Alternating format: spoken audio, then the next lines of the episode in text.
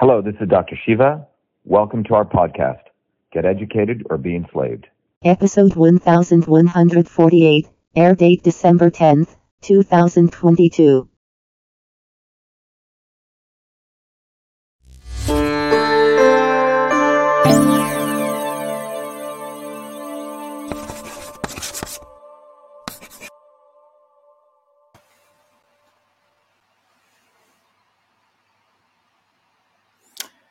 Good evening, everyone. It's Dr. Shiva Ayadure. It is 9:15 Eastern Standard Time. It's a little bit late than normally when we do these, but we want to give people a chance to join. So what we're going to be talking about is Elon Musk, the government censorship infrastructure that is still fully intact at Twitter, in spite of his the change in management there. You know, and you're going to basically, I guess, the best way to describe this, it's a new bottle of wine, but still it's got the old wine in it. So nothing has fundamentally changed at Twitter in the midst of all the circus that P.T. Barnum, Elon Musk has been putting people through. So what we want to do today is basically the big point here is that what we discovered in our lawsuit, many of you know, about 2 years ago in 2020, now it's almost 3 years, in October 30th of 2020, in a very important historic lawsuit, we discovered that the government, we were the first to discover this, the most historic lawsuit of the century, where we discovered that the government of the United States and Twitter, as well as other social media companies, have an unholy alliance. And that alliance means that government has the ability to tell Twitter, Facebook, who they can deplatform. And the proof of that was not only the courtroom testimony, which I'm going to share with you, parts of it that came out in federal court 2 years ago, but also very, very important other evidence we submitted to court, which was the actual manuals, what we call the playbooks that we discovered during this lawsuit, which give very detailed step-by-step instructions of how government, social media companies, Twitter would work together to surveil, blacklist, and deplatform people. And by the way, one of the things I want to let everyone know as I go through this was all of this was shared with mainstream media people like Tucker Carlson on October 30th, 2020. He did nothing. Glenn Greenwald did nothing. And in fact, with people like the ACLU, and they did nothing. They waited for about 2 years when they allowed The Intercept to do a very small version of this story. We'll talk about that, what we call a limited hangout. And they literally plagiarized our lawsuit, but left out very, very big portions of this to deliberately manipulate people throughout the world to think that there's some democratic infrastructure here that's going to share the news. Oh, my God, there's this infrastructure, but they didn't share the entire piece. And that, too, is a part of the diversion that took place. More recently, you've seen Elon Musk, after his takeover of Twitter on October 20th, on October 29th, we did a post on Facebook, which went viral, informing Elon Musk that this infrastructure existed, hoping that he would actually do something. And the result was, that was, by the way, the next day is when The Intercept dropped their so-called alleged story of their discovery. About a week ago, in an open Twitter Spaces hangout that Musk did, you know, where millions of people are on, he was asked by a reporter, Clayton Morris, hey, Dr. Shiva had this lawsuit in federal court where when he was deplatformed through this censorship infrastructure, the backdoor to Twitter, is that infrastructure still active? Instead of answering the question, Musk basically went on to say, well, that sounds like it could be like Big Brother. And then he said, I'll have to go do some digging on it. Well, it doesn't take that much digging because you have lots and lots of lawyers. When you bought the company, you knew this existed. So Musk clearly knows this infrastructure existed, and it's a flick of a button to turn it off, in a New York time. But he hasn't done anything. What he has done is to run a big P.T. Barnum circus to manipulate numbers of quote-unquote conservatives to think he's doing something, Twitter files, this leak, that leak. It's all a bunch of nothing burgers. But fundamentally, what we're going to talk about is we're going to review that lawsuit. I'm going to basically give some very important facts about how much Elon Musk is dependent on the government. His entire $200 billion valuation. His whole existence is depend on government, American taxpayer dollar subsidies. That's how this guy exists. So to think that he is ever going to dismantle this infrastructure that we discovered back in 2020 in a historic federal lawsuit, you really have to rethink about your naivete about who Elon Musk really is, okay? He's basically an agent of the government. He's never going to remove this infrastructure. He is basically doing this entire ruse to manipulate people to think that he is fighting for free speech, but he's basically an agent for the government. It's all fake free speech. So let me begin first by sharing with you a couple of important slides, okay, that I shared recently at a big event, but it'll give you the background of where all of this started. So by the way, all of you should know that for nearly 2 years, all of this material has been up over 2 years on a site called winbackfreedom.com. And we did a very important graphic. I want to explain why we did this graphic on the left side of the history of many, many movements that have taken place from the American Revolution to major movements have taken all over the world. And in our view, the First Amendment is one of the most powerful instruments for the working class. And this diagram sort of brings it down to the point of our lawsuit when we were fighting not just Twitter. You see, when you look at this diagram, there's a whole set of the military industrial academic complex that you're going to learn about that literally created this infrastructure, this backdoor rooms to social media companies, including Twitter, so they could launder censorship. And Twitter's really on the foot of this. Elon Musk is actually on the soul of this. Okay, he's not up here, but he basically serves this entire infrastructure. So let me walk you through this. What we discovered in our lawsuit after we discovered all of these playbooks and in courtroom testimony was this entire censorship network. And I'm going to walk you through this. Before I do that, let me just make a couple of points. It was in October 30th of 2020 was when we had a huge win by the fact that the federal court judge even listened to our lawsuit. Let me give you the background. In September of 2020, we were on the verge of winning a landslide victory for the Republican primary. By all accounts, we won that election. In fact, we had 3,000 people on the ground, 25,000 lawn signs, 10,000 bumper stickers, $2 million we raised in a Republican primary. The Republican Mass GOP in Massachusetts, it's one with the Democrats, and they literally had a candidate run who no one even knew. But lo and behold, on September 2020 primary, we win by 10 points in the only county in Massachusetts where the votes are hand counted, paper ballots, and every other county we lose 60-40, 60-40, 60-40. Unheard of.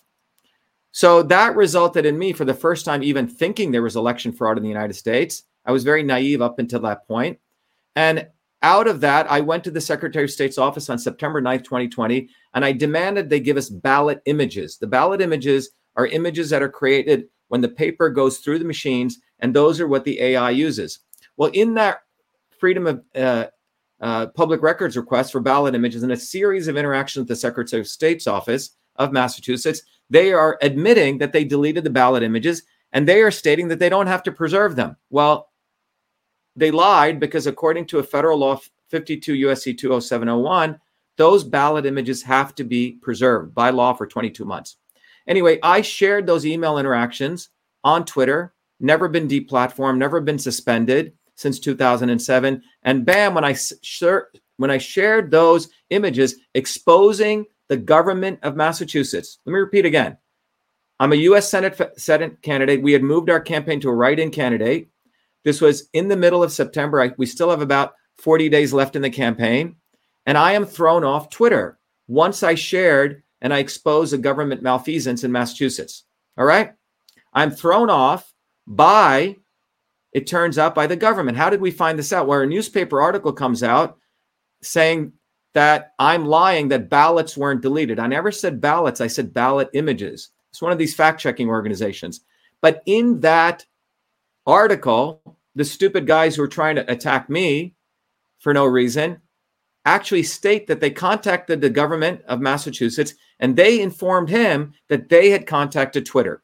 All right, so let me repeat that. The government had contacted Twitter to deplatform a U.S. Senate candidate in the United States, not in Chile, not in Russia, not in China, but in the United States in the middle of a federal election. And everyone knows Twitter is the platform for politics. Facebook is really good for, pictures and family, Instagram for a different demographic, but Twitter is for politics. I had close to 400,000 followers on Twitter. I would do a tweet and I would get 20, 30,000 retweets. All of my followers were real followers, massive engagement. So boom, I'm thrown off Twitter. No lawyer wanted to take it on. We enter federal court on October 30, 2020. And by the way, judges do not like to hear preliminary injunction hearings unless you have a high amount of proof. The judge takes it on. And in those court hearings, if you go to winbackfreedom.com, you can find everything we've had up there, all the documentation for 2 years. In those court hearings, we uncover through cross-examination between me and the judge, I was representing myself, by the way, and we find out that the social media director was the one who had me deplatformed. The judge asks her, how did you do this? He goes, what happened? He goes, well, I saw that he was sharing this false information. And he said, well, what did you do then? He goes, well, I contacted Twitter. And he goes, how did you do that? He goes, oh, we used our portal. And he goes, what do you mean portal? He goes, well, she goes, we are a Twitter partner. And we have a special portal that our inquiries, our complaints get raised to a much higher level. So basically, we uncovered from that discourse that the government has a special backdoor to Twitter that they get treated higher. And they use that portal to deplatform a U.S. Senate candidate because they didn't like what I was saying. The highest form of political speech they violated, total violation of the First Amendment. The judge was appalled. And you have to understand that he asked her, well, how did you feel when Dr. Ayadure was deplatformed or taken out? He goes, we felt relieved. Courtroom testimony. So the government used their backroom special VIP portal, Twitter Trusted Partnership, to contact Twitter to take me off. In fact, they also had another NGO, the National Association of State Election Directors, contacted them. So they did a double whammy using this Twitter portal. The judge was appalled. He said, you cannot do this. He goes, maybe I'm old, but I still believe in the First Amendment. He ordered them no longer to do this. And that if they had any problems with me, that they should go on Twitter and handle that. Anyway, I didn't get back on Twitter until November 4th, interesting enough, the day after the election. I'm back on Twitter on February 1st, 2 months later. I once again share those 4 emails exposing the government. And this time I also share that we had discovered this portal, this back door. And that is when I'm deplatformed permanently, and still am deplatformed to this day, in spite of this. I don't want to use all the 4-letter words to describe Elon Musk. In spite of this P.T. Barnum bullshitter Musk, he knows that we were deplatforming. He knows about this portal. He was asked the question on December 3rd by Clayton Morris. He has not taken down this portal. Neither am I back on Twitter. And I'm now also a U.S. Senate candidate running against Elizabeth Warren in the 2024 election. So that's the reality. So what did we discover? Through the process of that lawsuit, once I was deplatformed on February 1st, we went back into courtroom. And this time the judge ordered Twitter in. So the first time in the history of Twitter, Twitter has been ordered into court by a federal judge to talk about why they violated the First Amendment. And in that court hearing, through those hearings, we discovered these things called playbooks. Actual documents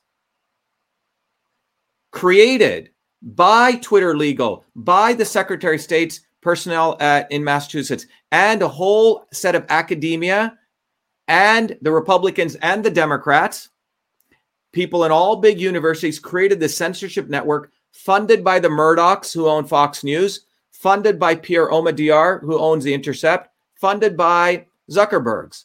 All of this we expose, and let me share with you that. So what we discovered was articulated visually in a diagram, was essentially another PhD project. And by the way, all of this was shared with Tucker Carlson, Glenn Greenwald, all these people who 2 years later are acting as though they're the vanguards of free speech. In fact, Fox News knew it. Sean Hannity knew it. All of these people knew it.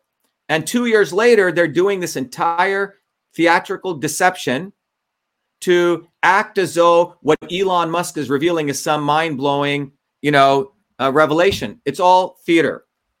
Our movement, our lawsuit uncovered this over 2 years ago. By the way, we're going to shortly also have a panel, John, Crystal, and Matt, people who were involved in the lawsuit, people who observed it from the outside as well as the inside. And it's really important that people understand what really took place. So this entire diagram I'm going to walk you through is what we presented in federal court that we had uncovered. Here's the Secretary of State's office. Here are all the different players here who were involved in engaging a whole crew in government, in Microsoft, at Twitter, all over. And by the way, all of this was initiated by CISA, which is the organization that Trump created. To all of us Republicans, former Republicans, existing, it was Trump who created this organization, which created this infrastructure. And let me walk you through this. So what happened? Here's the Secretary of State's office, and there's me running for office. How did this Secretary of State's office get me deplatformed? What was this portal that I'm talking about, the censorship network? Well, this is what it, there's me, the U.S. Senate candidate, who was deplatformed by the government. Let me also make this very important point to show you the scumbagness of Elon Musk and how clever he's trying to be. First of all, you have to understand that Twitter as a private company, or Facebook as a private company, or Google has every right to exercise its First Amendment rights as a private company, use their terms, what they call their terms of service, and deplatform you or me if we violate their terms of service. Private company over here can take you out if they don't like something you're doing. They have that right. But over here, what we discovered is that Twitter over here has a backroom portal that government tells them what to do, and they jump when government tells them what to do. Elon Musk jumps when government tells him what to do. And you're going to find out why. Because Elon Musk, his entire $2 billion valuation across his companies is dependent on the government. SpaceX, you know, a large percentage of his revenue and his valuation is because of government funding. Tesla, they get regulatory credits from the government. It was those regulatory credits and those carbon credits that, in fact, allowed Tesla in the last 2 years to even achieve profitability, which gave them their $800 billion valuation. Elon Musk needs those regulatory carbon credits. Twitter is wholly dependent on the government for something called Section 230. Section 230 allows them to be a platform, get a 10 times valuation versus a publisher. So if you think Elon Musk is going to do anything against the government, you're out of your mind, okay? He is wholly owned by and for the government. That's who he works for. All right, so that's a little bit of background. So when you go to this diagram, let me go back to this. How did all of this happen? What did we discover? How does a government have this backdoor? Well, what happened was about starting in 2018 with CISA and DHS, these motley crew of people came together, including at MIT, including at Harvard, including at an organization called CEIR, including at NASED, NASED, whole bunch of people. And they, along with AP, NASED, the DFR lab, the Brennan Center, all of these people worked together, also were funded by the Rockefeller Brothers Fund, by the Murdochs, by Facebook, by Pierre Omidyar, and including some of the election companies. And these organizations funded these people at MIT, at Harvard, at Microsoft, at over here at the former CISA director. You have Robbie Mook, who's over at, he was Hillary Clinton's campaign manager. You have Tommy Hicks, who's a commissioner, Republican, left and right, all got together. And why did they get together? So they got together for this singular reason. They knew that the First Amendment of the United States government cannot surveil and censor U.S. citizens domestically. The U.S. government can surveil and do people in foreign nations, but they're not supposed to surveil and censor U.S. citizens. So they decided in order to be able to do this, they needed to fill in the gap. Fill in the gap meant that the government would fill in the gap by informing non-governmental entities. And those non-governmental entities would have a call center that would be the backdoor to social media companies. So when they wanted to take someone out that was exposing government malfeasance, they would use this laundering of censorship method. So that's what they decided. And they went and executed that goal by building this architecture. So these guys got together at Harvard, Belfer School. And by the way, we found these documents the night before I had to present my lawsuit because I was trying to find out what is this Twitter partnership. And these guys put together a series of documents. These are foundational documents, playbooks. In fact, there are very specific playbooks. I'll share that in the Q&A period. But those playbooks detail in gross detail how the government will blacklist someone who they deem as someone they don't like, and they have particular keywords. And then they would do a step-by-step process to blacklist them, surveil them. That's what happened to me on September 24th when 2020. And then on February 1st, I was on their radar and they fully deplatformed me. All right? So this laundering of censorship architecture that I'm sharing with you is what our lawsuit discovered and presented in federal court. So all of these documents were put together by these folks. And those documents, for example, there's the Election Influence Operator Playbook, Volume 1, Volume 2, and so on. These two particular playbooks detailed in gross detail how it's a manual. And using those playbooks, these guys then enabled these government organizations, CISA, Homeland Security, all these people to launder their censorship to ISAC, Elections Infrastructure, ISAC, hosted by the Center for Internet Security. And these communication infrastructures were the back-end portal to Twitter, Facebook, Google, okay? So we expose this. And using that infrastructure, by the way, Pierre Omidyar at The Intercept is the one who funded the Center for Internet Security. All right. By the way, Pierre Omidyar of The Intercept, 2 years later, The Intercept exposes a little piece of the story. Then Tucker Carlson covers it. Then Glenn Greenwald amplifies the story. But no one dared cover the story when we needed it. When we were in the trenches fighting in 2020, Tucker Carlson did nothing. Glenn Greenwald did nothing. And the ACLU did nothing. But when The Intercept, two dweeb reporters put it out acting like they should win the Pulitzer, suddenly it gets amplified, called DHS leaks. All right. And when I'm looking at this, I'm wondering what the hell's going on? Why are they covering it now? And the reality was 2 days before that, we had put up a post that was going viral telling Elon Musk, who had just acquired Twitter, you better do something. So this is what I came to find out more recently was The Intercept was protecting Pierre Omidyar, but they never, because they didn't want to expose a full story. And this is called the limited hangout. Let me explain. So you have the whole truth. So what these, it's a very particular intelligence agency technique. First, they concealed and delayed our story. Tucker Carlson was part of this. Glenn Greenwald was part of this. ACLU was part of this. Then they plagiarized it. Everything recently, The Intercept, they misattributed it. And this is going on right now with Fox News and Elon Musk. Then right now they're prevaricating and manipulating it, hijacking what we discovered, but then they're only giving a little piece of it. They do not want to, in the case of Elon Musk, he does not want to talk about this infrastructure is fully in place. He has no intention of taking it down.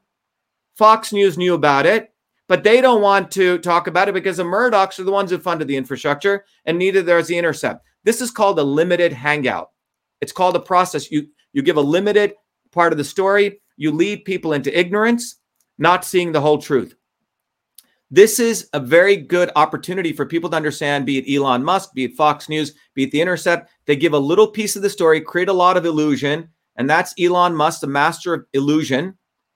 And what ends up happening is people say, oh my God, the world is so bad, or I'm going to support the left right now, or I'm going to support the right, and or they become complacent. And we'll talk more, but the only way out of this is we all have to understand that it is through knowledge, it is through seeing the whole system, as we just shared with you here, this entire system, which it takes a systems approach, is how we actually figure out what's really going on in the world. Otherwise, we're always going to be bamboozled. So this is a reality, okay? And by the way, Pierre Omidyar, we teach in our movement why we need to take a systems approach. Pierre Omidyar at the Democracy Fund, if you go to his website, he's all about systems thinking. So the net of this review that I wanted to see, some of you may have seen this before, is that Number one, it was our historic lawsuit in 2020, which none of the mainstream media, and I didn't see Elon Musk helping us. I didn't see any of these other people helping us back then. It was our lawsuit that broke the story, and it was concealed by Fox News. It was concealed by The Intercept, concealed by Glenn Greenwald. But we were very fortunate. We got our story out because we went independent. Some of the people here helped us get our story out. And because we got our story out, we're able to checkmate people right now to expose Elon Musk for the fraud that he really is. He is wholly dependent on the government in everything he does. Twitter is dependent on the government, and we'll talk more about that. So the bottom line is that there is a portal, a backroom portal for government, independent of Twitter, to take off people over here. Government can tell who they want to deplatform, and Twitter jumps when they tell them because Twitter needs their platform valuation. And in order to get that platform valuation, so they don't get diminished to a publisher, the reason Twitter is valued at $50 billion, even though they have $5 billion in revenue, is because they get a 10x multiple on their revenue because they're deemed a platform. The New York Times, which has $2 billion in revenue, only gets a 2x multiple because they are a publisher. Publishers you can sue if they say something defamatory. On Twitter, if someone says something defamatory against you, you cannot sue Twitter. They get Section 230 immunity. And Section 230 immunity makes them a platform. And in order to maintain that platform status, government and Twitter have to work together.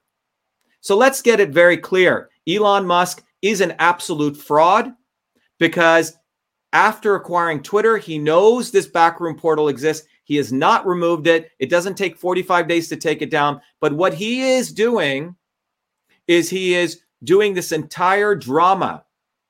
Why is he doing the drama? Well, he sure would like conservatives, quote unquote conservatives, driving Teslas. And we'll get more into that. But the bottom line is Elon Musk owes his existence, his valuation, his $200 billion whatever status to government. And this is a ruse because he had on December 3rd, when Clayton Morris asked him, is this exist? He didn't answer the question. We put out a challenge to him to take it down on Friday. He still hasn't taken it down. So for God's sake, everyone. Yeah. Roger Stone is not some great guy. You know, he doesn't represent us. Okay. Roger Stone is another hack. So I want to bring in our panel right now. We have a wonderful panel here. Let me bring them on. We have John, we have Crystal. John, are you bringing him on? Great. So I want to start with John Medlar. You know, John was right there by my side when we were in the middle of that lawsuit. John and I have also been free speech activists for at least 20 years. For John and I, we connected for at least the last half a decade. So I never saw Tucker Carlson at the free speech event in Boston. We never saw him supporting our lawsuit. We never saw Elon Musk there. So, John, maybe you can give a little bit of perspective to this, John. Go ahead, John. Hi. When Dr. Shiva and I did the free speech rally, a lot of all these conservatives types basically ran the other way as soon as the stuff got controversial, and when it got hot, when Marty Walsh and no, wait a minute, John, stop. John, can you stop? I think you're not giving a background to people. You're just jumping into the free speech thing. Just a quick background. In August of 2017, we organized a free speech event in Boston, right? Yeah, that was actually how I met you. Yeah, that's how John and I met. It turns out we had organized that event months before in Boston, and the week before the event, Charlottesville took place, and a number of conservatives were asked to speak there. Yep. And all of them ran away because we were being branded, even though we were people from all different political perspectives, Green Party, left wing, right wing, free speech activists. Everyone was invited there. And the week before, we were branded as though we were part of the Charlottesville thing. It was just a timing issue. So what ended up happening was 40,000 people showed up against 40 of us, and we stood our ground against 40,000 people. So go ahead, John. That was the background in 2017. So you can start from there, John, so people get a little bit of context. Go ahead. Right. So with that, with them attempting to conflate us with the Charlottesville event that had happened a week earlier, and with all the mayor of Boston whipping up those 40,000 people to counter protest us, all those other quote unquote conservative, like big name, all these influencer types, they all ran the other way, and Dr. Shiva was one of the few people that stood his ground with me and the others, and stood our ground at that event. And so that's basically what proved to me personally that Dr. Shiva's a principled fighter who just doesn't give up in the face of adversity. So I've stuck with him ever since. But part of that journey that I've been on with him ever since is that I was there when he was going through all of these lawsuits and stuff against Twitter. And I can tell you how, like, you know, it'd be basically impossible to get a hold of you during that period. You would basically shut yourself in your office, just writing these briefs day in and day out, and it was like I have no idea how you were getting any sleep, because that's basically all you were doing. You wouldn't let anyone see you during that time. The only time I got to see you was like during the hearings, basically, or when you would ask me to take a document and courier it over to the courthouse for you. And John's essentially referring to all of the, by the way, all of those lawsuit documents are here. These are all the ones that we wrote, and, you know, I wrote, drafted. In fact, our lawsuit documents were so good that the Wilmer and Hale Twitter's counsel thought that we had shadow counsel. But yeah, John, so you remember that, right? It was day and night. No lawyer in Boston wanted to help us. No big time lawyer wanted to take it on. No attorney general. I didn't see the Missouri attorney general finding people for us, right? Charlie Kirk. Did Charlie Kirk call us, John? I didn't see him calling us, right? Nope. None of these people called us. We did it on our own, and we exposed this backroom portal. Mm-hmm. So let me bring on Matt from Tribe News. Let me just remove you here, John. I'll bring you back. Let me bring Matt on. Matt remembers this. Matt reached out to me recently. Go ahead, Matt. Matt, why don't you sort of give your synopsis on what the important point is, what we uncovered here. Go ahead, Matt. Well, first, I want to thank you for asking me to appear tonight with you, Dr. Shiva. And I have to say that I come from a family that was here pre-Revolutionary War. And my family still has a dairy farm on land that was a land grant from George III. They fought in the Revolutionary War and are prepared to continue to fight for the basic natural rights and the Bill of Rights that are ensconced in the Constitution. And I have to say I'm most impressed with your energy and your stick-to-itiveness and your intelligence driven to where you are today. And I very much appreciate what you've done with this lawsuit. So in saying that, my background is I met Dr. Shiva several years ago. We were working on an independent blockchain gamified business model to work on empirical facts where people all over the world could stake reputation and money to work against each other to find empirical fact, and it could be kept forever on the blockchain, just like a court record, and somebody could contest that into the future forever and read it untrammeled back through the past. What we've seen with these control mechanisms in blockchain has changed that project, and it's a little bit on hold right now. But in helping Dr. Shiva in the last few months and weeks really disseminate this information that I had uncovered kind of with him after the trial had started, I brought to the attention of people around me the idea of this limited hangout and the fact that there's fundamentals here that are just being overlooked for the noise of politics. And what that really is, and Dr. Shiva touched on this in several points, is you have these quote unquote private companies, but these private companies are being directed by the government. Now, this is a direct violation of the First Amendment, and it is seditious, it is criminal. So even though there's a lawsuit against a private company, I'm very discouraged that the judge did not immediately refer for criminal action here. But I think we have to understand the limitations of how far our government has gone and how far politics is intertwined. And this is a very great example of that. So when Dr. Shiva touched on Section 230, there's a very fundamental thing. It's a very cut and dry line. If you are of Section 230, the Communications Act 1996, I believe, If you're a platform, you can't be sued for libel. Therefore, you also have no editorial rights. You cannot pick and choose what's on there.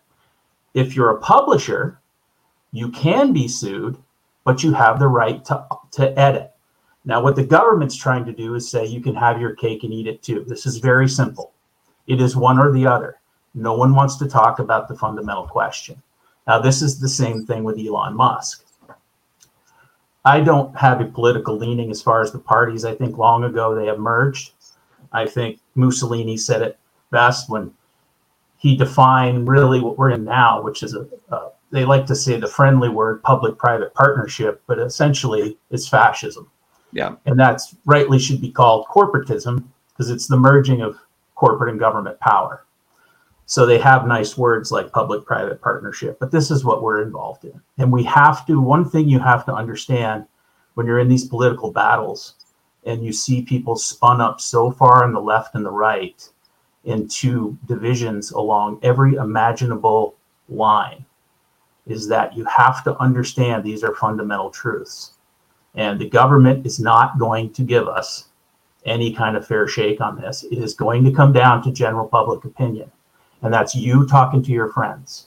That's you talking to your family, spreading the word anywhere you can with a smile and care and music and laughter, because that's what persuades people, not fighting and arguing. We can win this. They have to be perfect at every step. And we only need a few wins to do this. So what I would encourage all of you to do is very simple. And it's what I'm doing all the time. Taking that PDF document of that manual, which is a seditious criminal act. Yeah, well, just to be clear, first of all, there's this document. If people go to winbackfreedom.com, they can get this PDF of this high-res diagram, and they can also get all the manuals of the playbooks. That's what you're referring to, right? Yes, I'm saying just post these PDFs on Twitter. They're all up there. Yep. Let them play whack-a-mole. Send them to your friends. Let them read what this says. It is a manual to dismantle the Constitution. Now, back in the 1950s, we all hear about through our history of the McCarthyism and the anti-communists and how horrible that was. And it was horrible on several levels. But what we don't understand as well today as we should is that the merging of the parties has been going on for a very long time.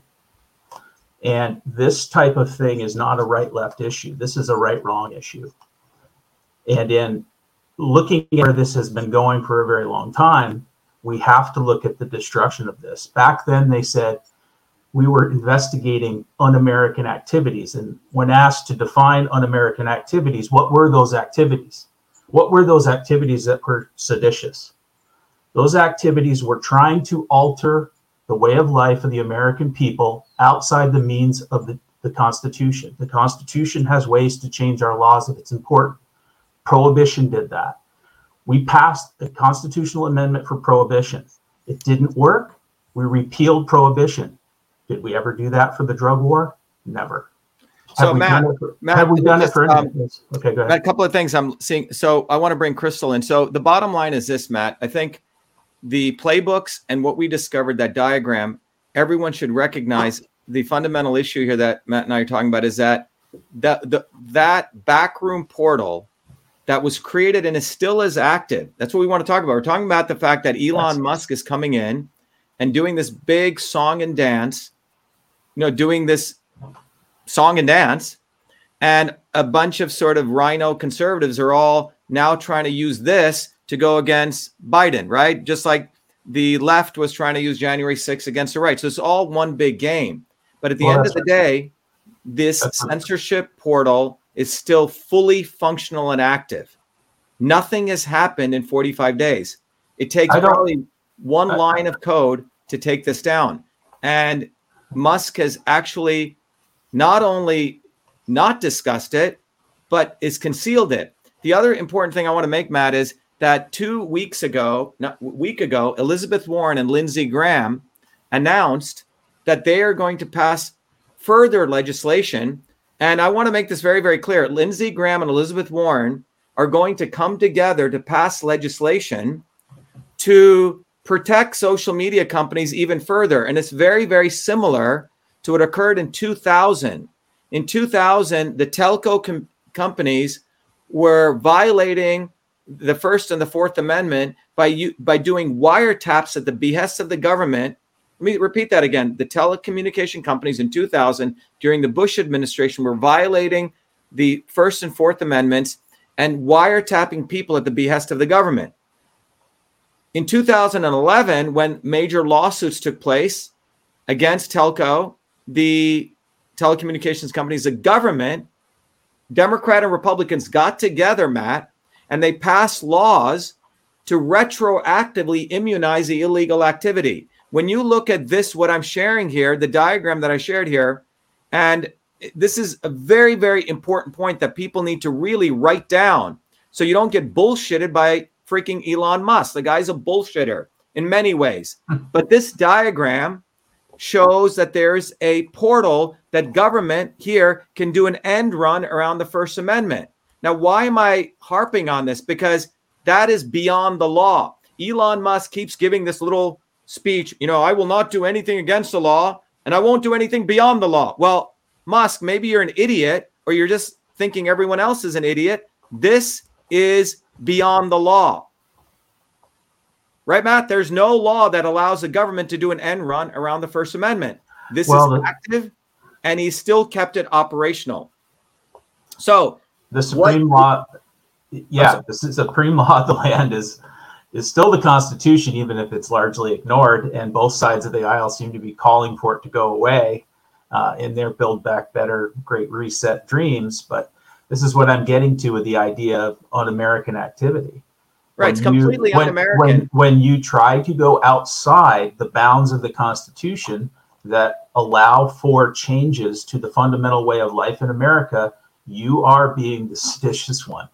And when you watch these bread and circuses of trials on primetime TV of January 6th, and you know, when you think about that, what did that really accomplish? What it accomplished was putting fences and 25,000 troops around Washington, D.C., for a bunch of tourists that they open the doors for. I mean, you have to be able to actually execute to have a coup. You have to be able to be capable. Right. And looking at those photos, guys with bullhorns and painted faces and $5 in their pocket aren't capable of overthrowing the government. So it is on its face a joke. So the key thing here is that this censorship infrastructure exists and it's beyond the law. Yeah. So Musk keeps saying that he won't do anything beyond the law. So he is now, in my view, waiting for Elizabeth Warren and Lindsey Graham to pass a law which will immunize the illegal activities that Twitter has been doing. Let me bring in Crystal Ellis here. Crystal, are you there? And we'll come back to everyone shortly. So Crystal is an entrepreneur. She's out in the Midwest. And Crystal has been part of our movement. And Crystal actually, Matt, to your point, Crystal did specifically what we were discussing here. She took the PDF, she took the pictures and everything, and she went on to Elon Musk's timeline and she started sharing it. Crystal, what happened when you did that on Elon Musk's timeline on Twitter? Why don't you tell everyone what actually happened and tell sort of what happened, you know, the details. Go ahead. So, well, the night of his Twitter space, whatever hangout thing it is, December 3rd, yeah. Yep, December 3rd. I had posted on his timeline and also the hosts that were hosting that event. And the next day I woke up and I was blocked from Elon's Twitter. So I was no longer be able to post on his, under his tweets. I was not able to share any of his tweets. I'm not able to, retweet any of his tweets, nothing. So Twitter is less free now than it was previously, in my opinion. One, you're not back. I have less, I can't, tweet on Elon's page. And everybody that I know, every everyday person that I know who was blocked from Twitter, they still don't have their account. So I really don't know why, it's so much better now. How? I don't see it. Plus, they're not acknowledging the fact that for sure Elon knows about this domestic censorship infrastructure. It's very obvious that he knows it. Anybody out there in the comments who says, oh, give him time, he doesn't know, you really need to wake up. And Dr. Shiva's done a video about this with a lawyer. Carlos, I would say go back and watch it. There's a process when you buy a company this large, they have to indulge that information. And it's not like it'd be the first company that has government entanglements that Elon's involved with. He knows exactly what he's getting himself into. So anybody who thinks otherwise is completely asleep at the wheel. And it's time people really need to wake up, like all the way up. Yeah, thanks, Crystal. Let me bring back a bunch of people now, our panel here. Let me just, I think it's very, very important in this context of people who are joining. We have close to 800 people live, which is great. People understand that the central thesis, since we're focusing on, by the way, we want to thank Bea and David Yerman for your donations. You know, one of the things I want to end with before I don't want to leave this very important point what we just shared with all the diagrams here. You know, our movement and everything we do, we don't give up. You know, we've just gone through walking through this entire censorship infrastructure, how they did this limited hangout. But there is a way forward, and we don't want to leave. You know, the problem is a lot of people do this exposés, but they don't give people a way out. We not only expose, attack, and we had many, many victories in court, but we want to tell everyone there's a way out. We all have to learn the science of systems. And that science of systems, people like Omidyar know. And that science of systems, which we have, go to truthfreedomhealth.com. We put together an entire educational program or community. It's an awesome way that you guys can become activists to actually fight versus just talk about how the world sucks. That's only one part of it. You have to identify the problem, but we have the solution also at truthfreedomhealth.com. Go ahead. What I want to talk about, and then we're going to also take some inbound phone calls, everyone, is that take these points. Elon Musk is a lackey of the government. Don't give him all this credit. Go look at all of his tweets from 2011 to even 2022 recently. He never talked about free speech. Elon Musk talks that Tesla is, oh, we don't do advertising. Crystal's husband is a car dealer in Nebraska and a number of places, right? And you find out Musk promotes himself. Oh, we don't do advertising. I'm sorry. Musk does massive advertising. One of the most profound advertising mechanisms is called cause-related marketing. Cause-related marketing. You take a cause up and then you market a product, okay? So you could be XYZ company. You say, oh, we're against breast cancer, or, right? And then you use that. Elon Musk is basically right now using free speech to get more Republicans and conservatives driving Teslas. Why? It's a longer discussion, but you have to, it's very interconnected. Go look at the background of Elon Musk. Everyone knows that I have massive concerns with Trump, which we've exposed more than concerns. He's not fighting for us. But there was a period when Trump was supporting the Paris Accords. Elon Musk was being brought in at that time to be part of his quote-unquote council. Well, Elon Musk leaves at that point. When you go look at the Paris Accords, you'll find out that the Paris Accords, and there's a video John's going to play for everyone shortly. In that video, it's about a 10-minute video. We want to play it for everyone. That video clearly exposes, and I did this back in 2016, which went viral. I think it got like 20 million views, and then it got taken down, then it would get put back up. But that video exposes that the Paris Accords, which is based on this bogus concept, CO2 is a pollutant, allows China to double their pollution from 11 billion metric tons to 22 billion. It allows India to double their pollution. Now, why am I bringing this up in the context of Elon Musk and free speech? Well, in order for those organizations by 2030, they have to buy something called carbon credits. Carbon credits are sold on the open market, and there's a limited number of them. So you can pollute, but you buy carbon credits to offset your pollution. Carbon credits are worth a lot. Elon Musk gets regulatory credits from the government for each Tesla he sells. Well, in 2020 and 2021, he wasn't going to be profitable. So he sells about $1 billion, over $1 billion worth of carbon credits, and boom, he gets profitability. The day he becomes profitable, the value of Teslas go up to $800 billion. Today, they're $600 billion. but he would never have achieved that profitability did he not, was he not able to sell carbon credits brought to you by the government, brought to you by the bogus climate change, fake science, worse than the COVID stuff, nonsense that was put together. So Elon Musk's Teslas need carbon tax. And he's openly said, we need to tax the hell out of everyone. Well, all of you conservatives out there, are many of you who have still a brain on your head, are against the whole climate change nonsense. And all of these conservatives, Elon Musk, again, is a marketer. He's an ad guy. He can't make all the revenue for Tesla just from liberal Democrats. He needs rednecks in Teslas. Okay? I got my gun. I'm my Tesla. That's what he wants. And in order for him to do that, he's running an ad campaign because they know that the solid conservative Americans in this country hate an attack on the First Amendment. So he's got to sucker them in. So he buys Twitter, doesn't dismantle the censorship portal, is getting ready, fires some idiots. It's like a facelift. Old wine, new bottle, still old wine.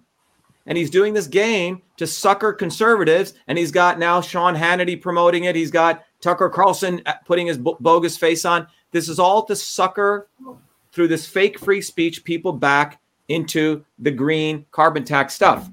So that's what you got to understand. That's the fundamentals of what's going on. And it's a full-on onslaught against the working people, not in this country, but globally. What I want to do is, but I want to take calls. So John's going to put out calls. We have a single phone. I'm going to give you my phone, which I've given to Elon Musk, 617-631-6874. And a lot of you have tweeted at him, but exactly, Musk is a distraction. So you can call in, and each one of us will attempt to answer the question. So call in and ask whatever question you want. If you think Elon Musk needs more time, if you think he's a great guy, let's talk about it. But yes, someone said Elon Musk is bringing social credit. One of the important things, about 6 weeks ago, a company got funded $2 billion to merge carbon credits with cryptocurrency. The FTX collapse was about bringing crypto under central banks. So think about what Elon Musk is really doing here. The Tesla front man, by the way, those cars suck. If you're in them, you really feel like you're driving around in an iPhone. You have to be an idiot to buy these cars, okay? If you're a liberal and you want to talk about how they're abusing children, well, you should think about that when they build those batteries, all right? So let's take a call here. We have someone from Tacoma, Washington. Hello. Oh, they called and they went away. Hey, I'd like to make a quick point before we go there. Yep. And what I'd like to say is it is important, and this lawsuit is incredibly important, and hopefully the lack of what is happening in criminal referrals becomes apparent. I have a good friend, Ernest Hancock, who says what you do with these fights is you make them say it, make them say that they're violating the law. But what's more important than that is creating our own systems. There's 330 million of us out there who can just say no, who can just start working towards other solutions. So yes, it's important to fight, but if you understand that these people are working together to achieve these goals, to achieve this legislation, to take us steps down the road away from the American idea of private property and freedom and liberty into a central bank digital currency actuated ESG world of these carbon credits, where you, incredible slogan, will own nothing and be happy. The insanity is beyond belief, and the cognitive dissonance among the populace. Hello, how are you? Hello. So, yes, would you like to ask a question? Hold on one second, Matt. Go ahead. My question is, why do we do a lawsuit against Elon Musk since he's violating the Constitution?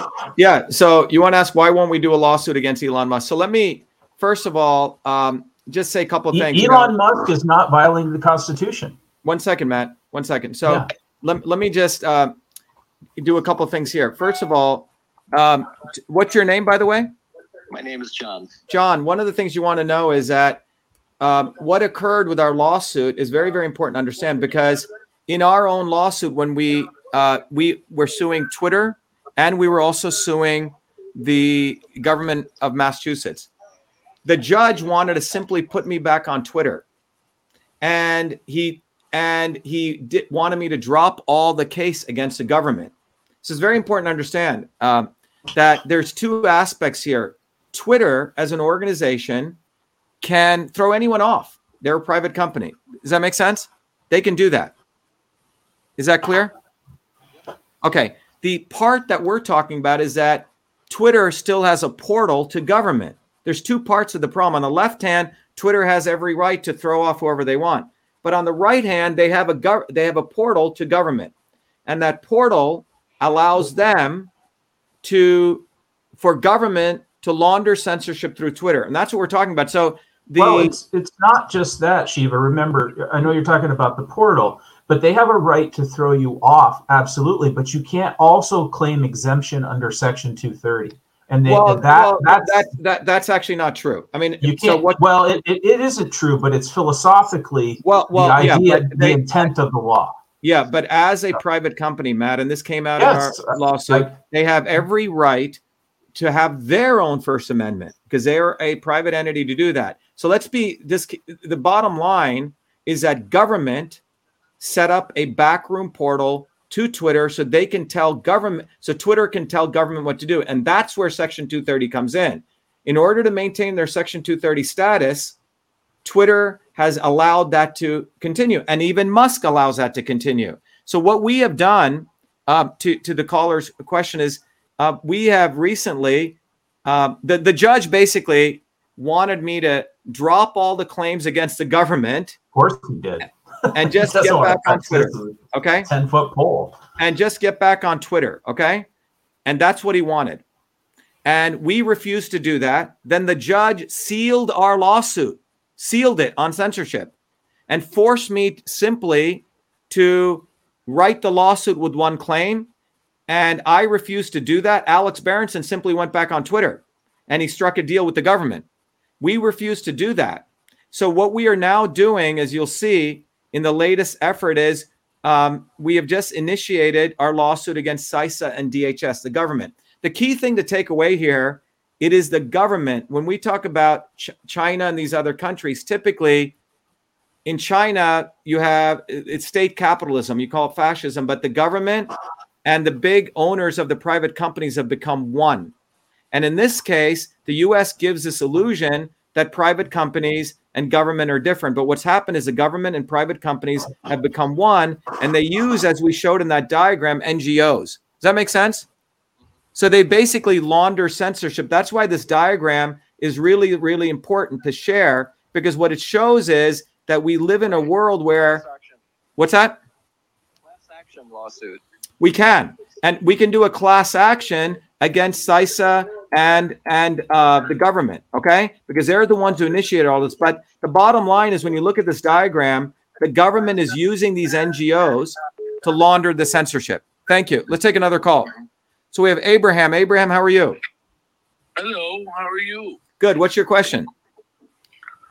My question is, I know we're complaining about all this, but what can we do? Great. So there's two things. The first thing, Abraham, thank you for your question. Abraham's asking, what can we do? First of all, everyone knows that for those of you out there, you know, I've been an activist since I was 17 years old. I never wanted to participate in electoral politics. We believe you have to build movements. And what do I mean by that? If you go back to the history of the 1900s and the early 1900s globally, people are building these bottoms up, very powerful movements of working people.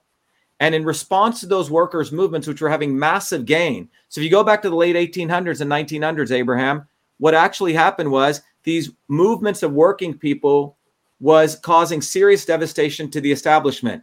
By the 1920s and 30s, they forced Franklin Delano Roosevelt to throw out some significant gains. For example, they had to get rid of child labor. They had to give infrastructure. By the 1950s, elites, you know, you talk about the McCarthyism, that's only one part of it. They use the right wing to attack the workers, calling them Marxists, because they said working people should unite. And they use the left wing to take over these very, very powerful organic bottoms-up unions. So between 1950 to 1970, what ended up happening was that the unions were crushed. They became top-down. And the second thing that happened was that the right wing basically ensured that there was no more bottoms-up movement. So between 1900 to 1970, what took place was there were nearly 11,000 strikes with 100 million people participating. Between 1970 to today, there's been maybe 900 strikes with around 2 million participation. So we've devastated. 1 second, Matt, can you? Yeah, sorry, I'm having a little problem. Yeah. So there's been fundamentally what's happened is we destroyed these bottoms-up movement. At Truth, Freedom, and Health, everyone should go to truthfreedomhealth.com.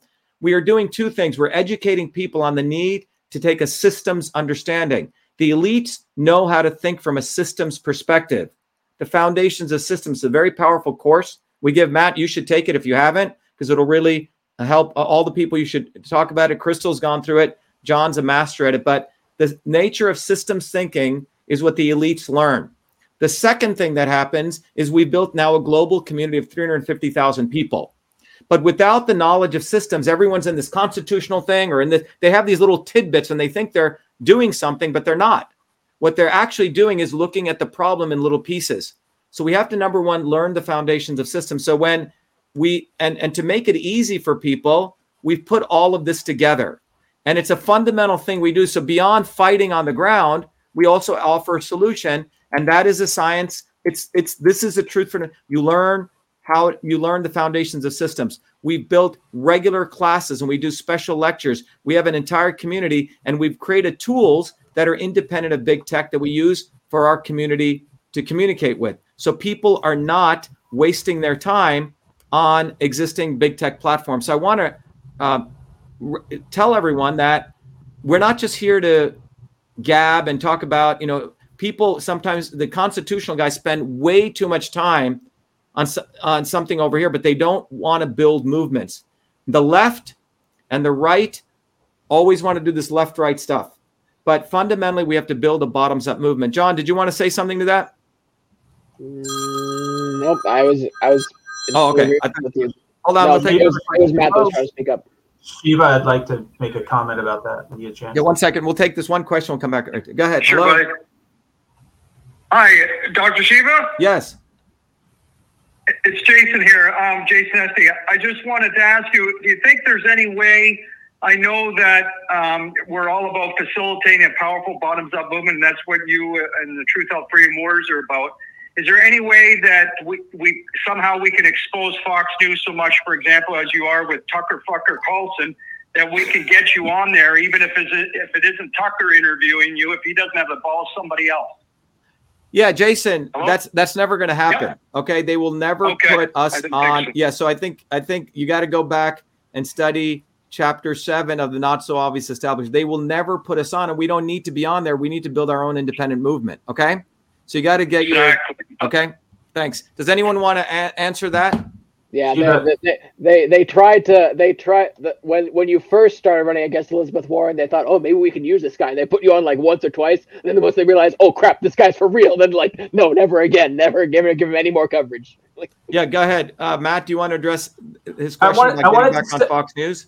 I wanted to step back to the last comments that you made about the bottoms up movements of the Industrial Revolution going into World War II.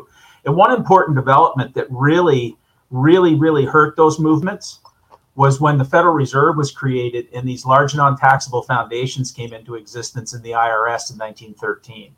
And that allowed the Rockefellers and the Guggenheims and the Carnegies and J.P. Morgan to use their great wealth in a tax-free manner to manipulate the population and essentially counter these movements. And that's really important because that's the format that's being used today in the Ford Foundation and the Rockefeller Foundation. They're using tax-free philanthropic money to do a few good acts. There's probably no question they do some good things, but a lot of it is to manipulate for their own ends. And we see a lot of that with Bill Gates and the vaccine profits that are just out in our face now. And I think that's a really important part in between the Industrial Revolution and when you talk about FDR, that really hurt people who were using money that was still backed by gold that couldn't be created out of thin air. That went away with the Federal Reserve Act. Yeah, we call that the Not So Obvious Establishment, and we have a lot of that. The NGOs, the nonprofits who claim that they're doing good, and that's what Elon Musk is doing right now. He's playing this cause-related marketing, acting as though he's doing good for people. And at the end of the day, what they're really doing is manipulating people. Let's take the next question. Hi, Abraham. Do you have another question? Yeah, I just wanted to make one small comment. What you're doing is very important, of course, but you should know that without free speech, we're going to lose all our civil rights. Definitely. It's this very serious frontline fight we're making now. You're nailing it. Yep. You know, yeah, I don't know if you know. It's this communist. I was in communist China for 14 years. I say. I know. I know how quickly they could change. And they could do it by just a phone health code. They could turn the code from green to red, and you're locked in your room. You can't come out. You can't go anywhere. So when they control free speech and your right to choose about vaccine or no vaccine, and you lose your rights here and there on the media platform because they're controlling free speech. Thank you, Abraham. I got another call. We got it. Yes. Thank you. Okay. Hi, Tim Powell. Do you have another question? Comment? I do, yeah. I wanted to ask about boycotts. Yes. Go ahead.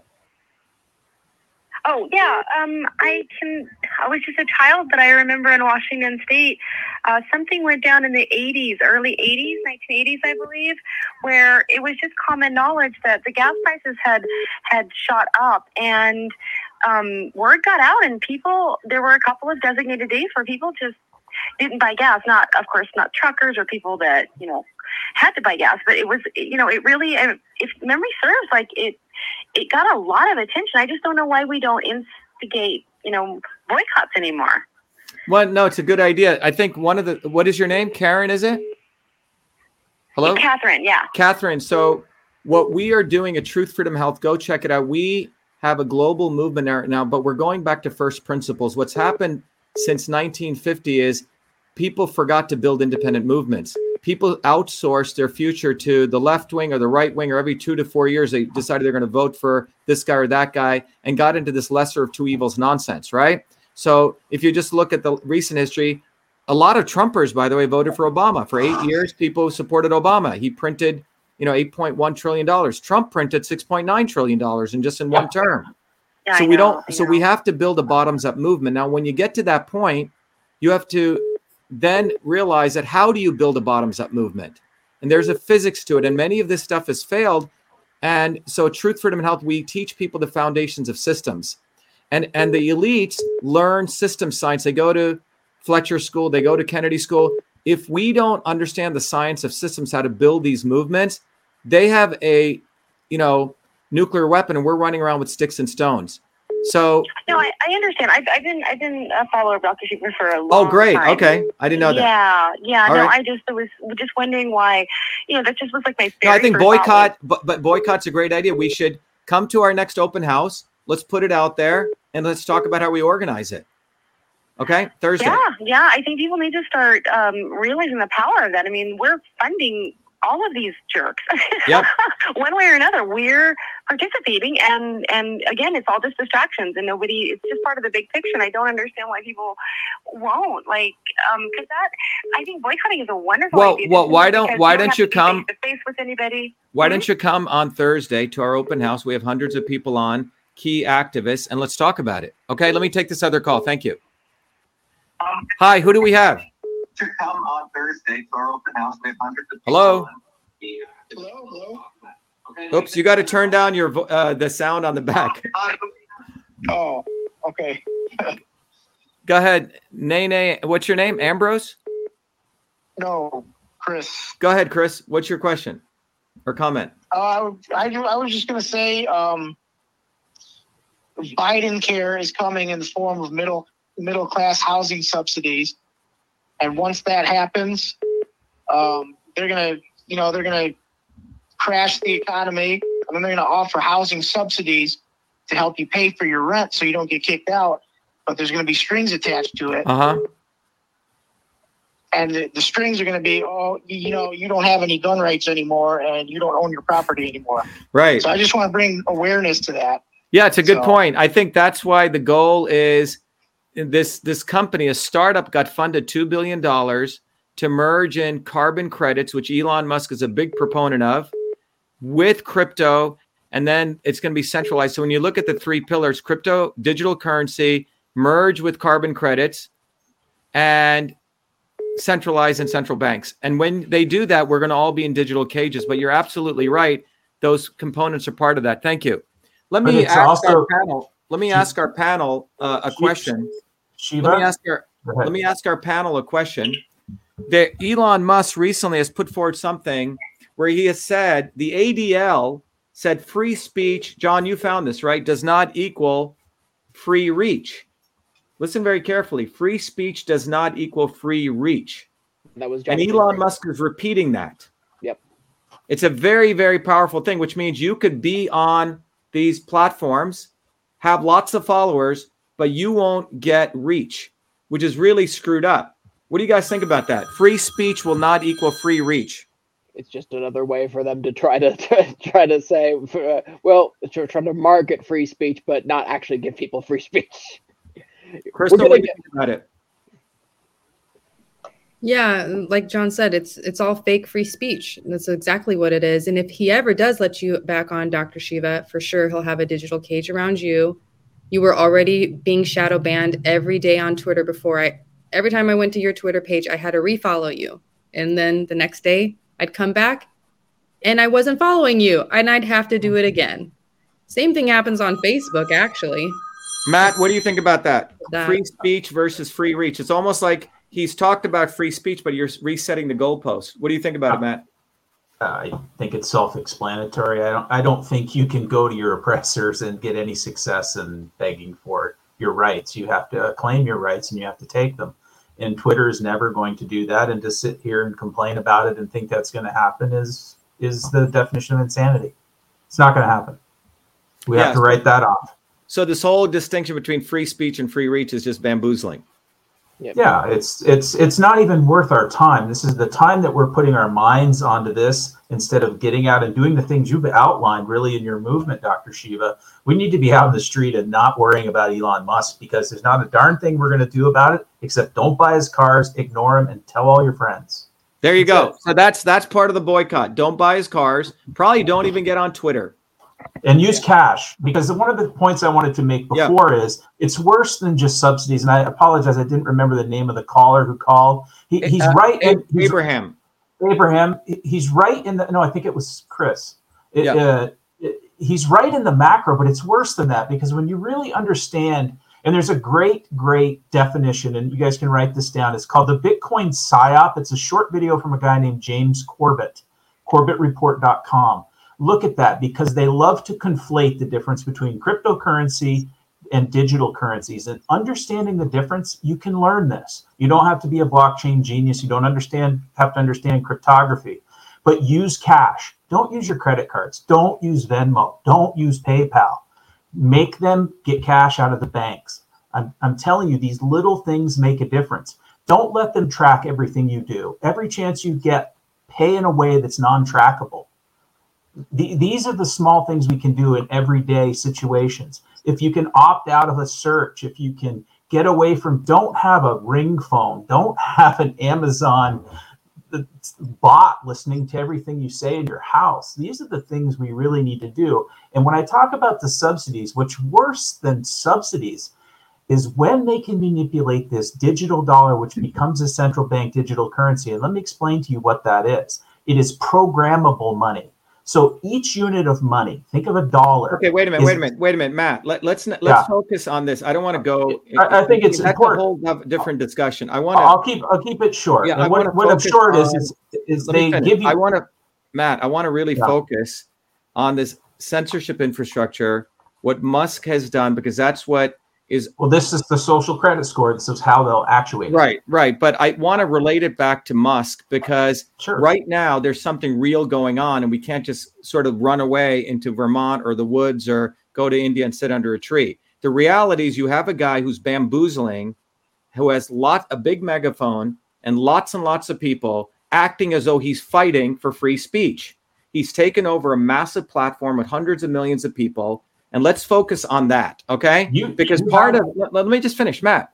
Part of what happens is people start talking about a lot of these other guys and no one's out there building a movement. We're the only movement So I don't want to talk about James Corbett because he never came and helped us out. I'm sorry. Okay. Ernie Hancock was supporting and he's promoting Robert Kennedy.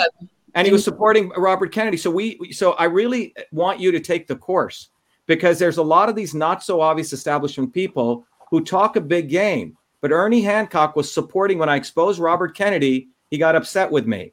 So I don't want to pollute our discussion here with people when at the time they weren't there to help us and they were promoting misleaders. So I have to get that off my chest. Okay.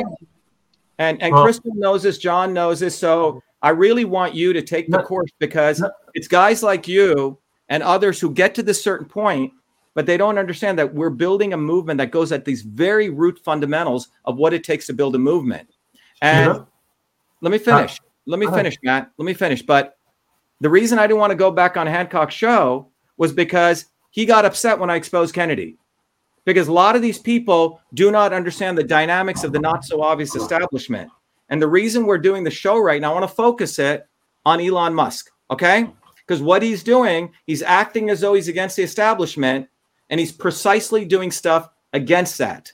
What he's doing is suckering people back into the establishment. So it's very important to discuss him, not say, well, we're going to talk about a movement, and we do that every day. But let's go ahead, Crystal. Good.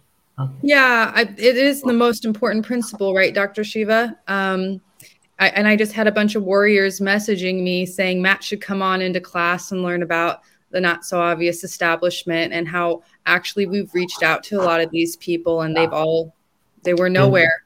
You know, these people, these characters are nowhere and they still are nowhere. And particularly what they do is, in my defense, can I say a couple things here? They like Matt.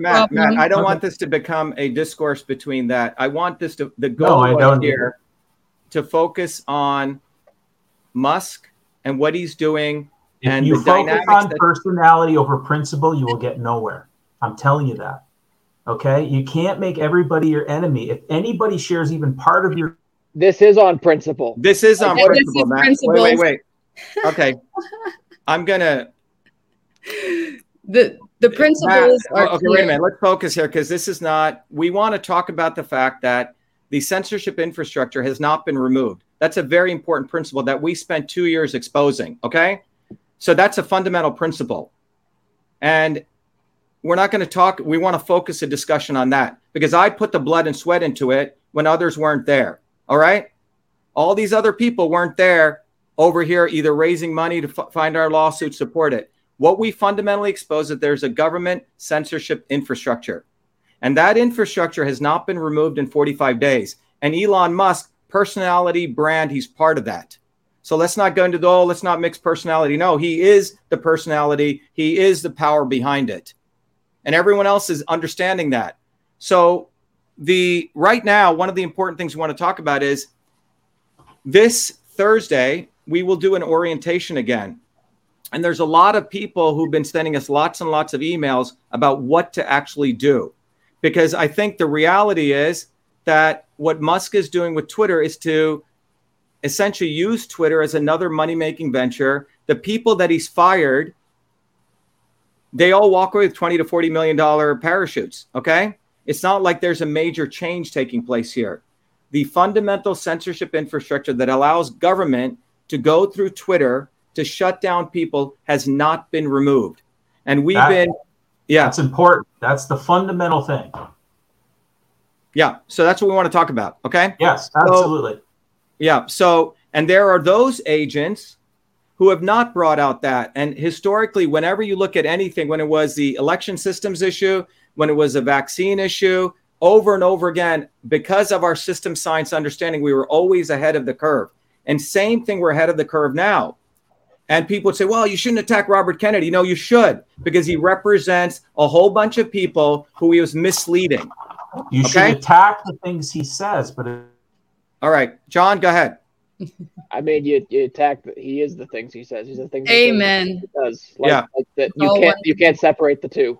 Like nope. There's one thing calling, one thing like, okay, so I want to respond to, like it's like this person MJ says, it'll take forever to build a bottoms up movement. We don't have time. We already live in communism. Well, MJ needs to take the course because there is no other shorter option than building a movement. It's like, what are you going to do? Wait for one of these anointed celebrities from Hollywood to come down, or one of these like two, or someone who's nominated by the party? They're not going to do it for you. They're not going to do it for you. The fastest option is to build a movement. If you try to go in with the lesser of two evils or anything, or try to like dance around issues where people are misleading people who are not following principles, and you try to and you go with misleaders, you're going to spend another 40 years, like you said, Dr. Shiva, in one of our videos.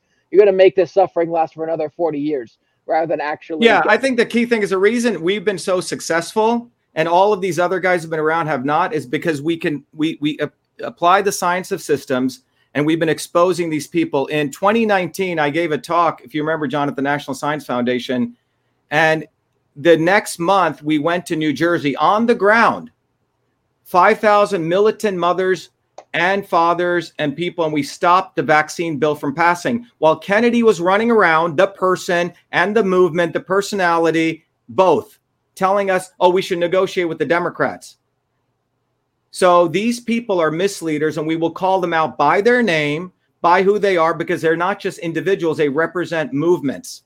And it is our movement that has consistently said we need to bring people in, and those people need to be brought in a way that was brought in where people understand these dynamics, and they need to make sure that they understand the not so obvious establishment, because it is a not so obvious establishment that keeps derailing people's movement. So Elon Musk is a not so obvious establishment.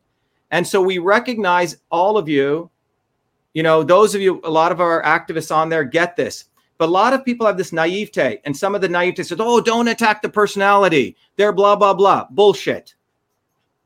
Number two, we will also expose these people for what they didn't do, because it's not like you're attacking a child. These are people who get millions of dollars, and they represent movements, people that they've been misleading. And if you look at the history of the United States movements, it has been the misleaders starting the 1950s. They institutionalized themselves to mislead movements. And that is why we're in the situation today, because starting in 1970, all of these movements were overtaken by misleaders. The Kennedys are the institutionalization of that. The two-party system is the institutionalization of that. So I got to respond to this version. Sparkling ice. Everyone is not good or bad. What Musk is doing right now is good, and he deserves credit. No, absolutely not. No, yeah. I love it when these people do is like, well, everyone's a little bit good and bad. There's a big difference between like someone having a flaw, like me stuttering on the microphone or something like that, or me getting a little bit defensive when I feel when I'm a bit confused about a question that Dr. Shiva was asking. That's a flaw. And then there's people who are saying one thing and doing another, like Elon Musk talking about being for free speech, but he's not getting rid of the government censorship portal that he could have gazapped when he took over that company. That's a very different. Yeah. So John, I think let's just look. You have to look at people's actions. Robert Kennedy talked a good game, but in his own house, he had to make sure everyone was vaccinated before they came. And suddenly you have people who think Bobby's their friend, you know, forgetting about this. Elon Musk has taken over Twitter, and there's not been one move made to eliminate that portal.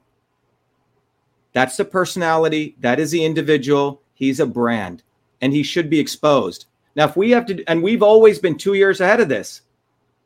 So all these other people that do all these little videos, they were never there at the right time. They wait 2 years later or a year later, and that's why we get into these conditions.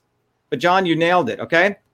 Let me end by saying a couple things. So on Thursday, we're going to be having an orientation. We invite everyone to come. Exactly, delusion. Thank you. There's a big delusion, as someone says. People are deluded because they are actively misled by the not so obvious establishment. So that's the biggest lesson that we want to learn from the Elon Musk. And Elon Musk is literally waiting for Elizabeth Warren and Lindsey Graham to pass this law so he can say he's within the law. That's where it's going. That's what's happening right now. So I recommend everyone go to winbackfreedom.com. You will find all the materials there. That censorship diagram, I recommend everyone to share broadly with people, which many of you have done, which is awesome. Thanks. We have Jamie Valentino. Jamie's a welder out in Maine. Right. He never did step one for speech seats, take down the portal. This is very simple. And you look across the grifters, no one is talking about this. All these people who claim they always want to make amends for Elon Musk. And this is why movements don't build, because people don't say the right thing at the right time. So thanks, Jamie. The other important thing to recognize is that, and I'll end with this note, is about, 1986, it's been a long time. There was a very, very famous engineer by the name of Alan MacDonald, and he said something very interesting before he died. You know, in 1986, when the space shuttle was about to take off, it had icicles on it. I used to get up in the morning and watch it, and I was saying, wow, I hope they don't take that off. This is in Florida. Well, when I went to class that morning at 11, the shuttle was blowing up. Alan MacDonald, who was a chief engineer at Morton Thiokol, he was being pressured by NASA to sign off on the launch, and he wouldn't do it. He was vilified, attacked. Oh, my God, you got to do it. You got to do it. Anyway, 2 years ago before he died, he said the most important thing in life, and we teach this in our course. That's why we recommend people who think they know it all to take the course, because the most important thing in life is to say the right thing at the right time, not when it's in vogue to do it. And our movement calls out these people because we're elevating people's consciousness so they don't follow misleaders. And right now, the quote-unquote conservatives are being misled by Elon Musk. And he doesn't give a damn about conservatives, Republicans, or Democrats. He cares about his billion-dollar status or being a front man for Silicon Valley. So that's what we're calling out now. Just like in 2019, we called the COVID pandemic. Just like in 2020, we call the election systems issues. And people always wonder, Dr. Shiva, how do you have this prescience? The reason is many of our people are getting this because when you understand the interconnections between things, that is a systems approach. But one of the most important things in systems science, you understand there's always a disturbance that comes in the way that manipulates us. And that is the not so obvious establishment. And we are very critical about that, Matt. And we have to be. Because if you're not critical, you get misled. And then you want to go off and do something that's basically puts people into desperation. And we don't build movements. So that's why we've been successful. With everything we've been doing, without billions of dollars coming to us, without high-priced lawyers, we get our stuff out there first because we educate people. So all of you listening, go to truthfreedomhealth.com. For those of you who think that Musk may be right, you got to take the course because you'll understand history. You'll understand the not so obvious establishment. And without that understanding, there will be no change. And the elites in power understand system science. Pierre Omidyar understands it. All the advisors to the Silicon Valley people do. And that is the fundamental science that came out in the 1900s. So truthfreedomhealth.com. You'll see the solution. Go to winbackfreedom.com and you'll understand the problem, okay? But we have to recognize that Elon Musk, the man of the hour right now, is not our friend. He's not an agent of change. He is, as we said in the title, he is an agent of the government. And we have the proof here. As Jamie Valentino, a hardworking welder right up in Maine, says, he hasn't taken down the portal. The portal's still up and running, period. And we will hold him accountable as a person, and we will attack him too, because he is not just an individual who's a simple worker. He has access to incredible amounts of power and wealth. All right, everyone. Thank you. Go to truthfreedomhealth.com. Our orientation, our open house. We had two great orientations this week. We had close to 200, 300 people from all over the world. So please join us. Exactly. David Yeoman, good way to end this. No portals, exactly, for government censorship. Okay?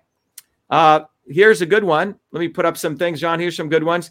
Put a big sign outside, Twitter to take down the portal. And we gave Musk a deadline. He didn't do anything. He knows about it. He acknowledged it to Clayton Morris, who was formerly at Fox, but Clayton said redacted. Okay? So anyone who wants to work on a program, how we expose this and go at the fundamental thing. Please come to our orientation. But fundamentally, you have to become an agent of change. You have to understand the physics of how we build these movements. And I expect everyone to take advantage of that. So be well. Thank you. John, can you hit the ending video? Thanks, John. Everyone else, stay on.